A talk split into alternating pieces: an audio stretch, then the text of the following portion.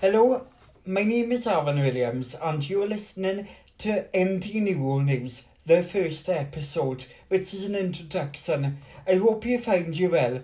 As I said, this is a brief introduction and explainer of what this podcast, created by me, Autistically Aaron, is and I'm making in partnership with my new platform, ND Newell News the new voice and conversation in, new, around neurodivergency, trying to create a platform, an independent platform where, where it's conversation around conditions such as autism, dyspraxia, dyslexia, etc.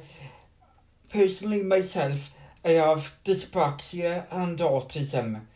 Uh, and this is the main reason why I have started this podcast and started the Indie Neuro News platform on social media and a WordPress blog uh, with a series called Aaron Williams Neurodivergence, and Me very personally blogging about my own experiences.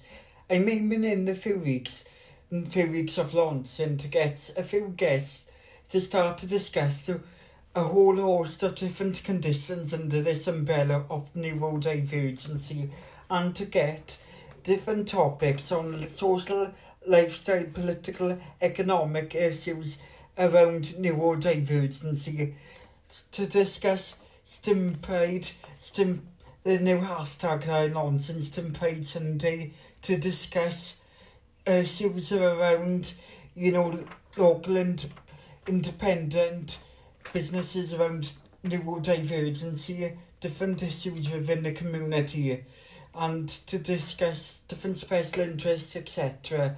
You can email us at ntneuronews at gmail.com if you have any ideas at us at ntneuronews on both Twitter and Instagram if you have any ideas or any guests you want to suggest.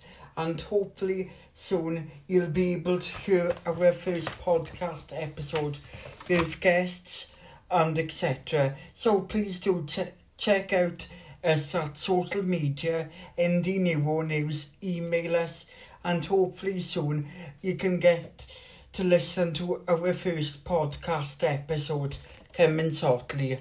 Yay!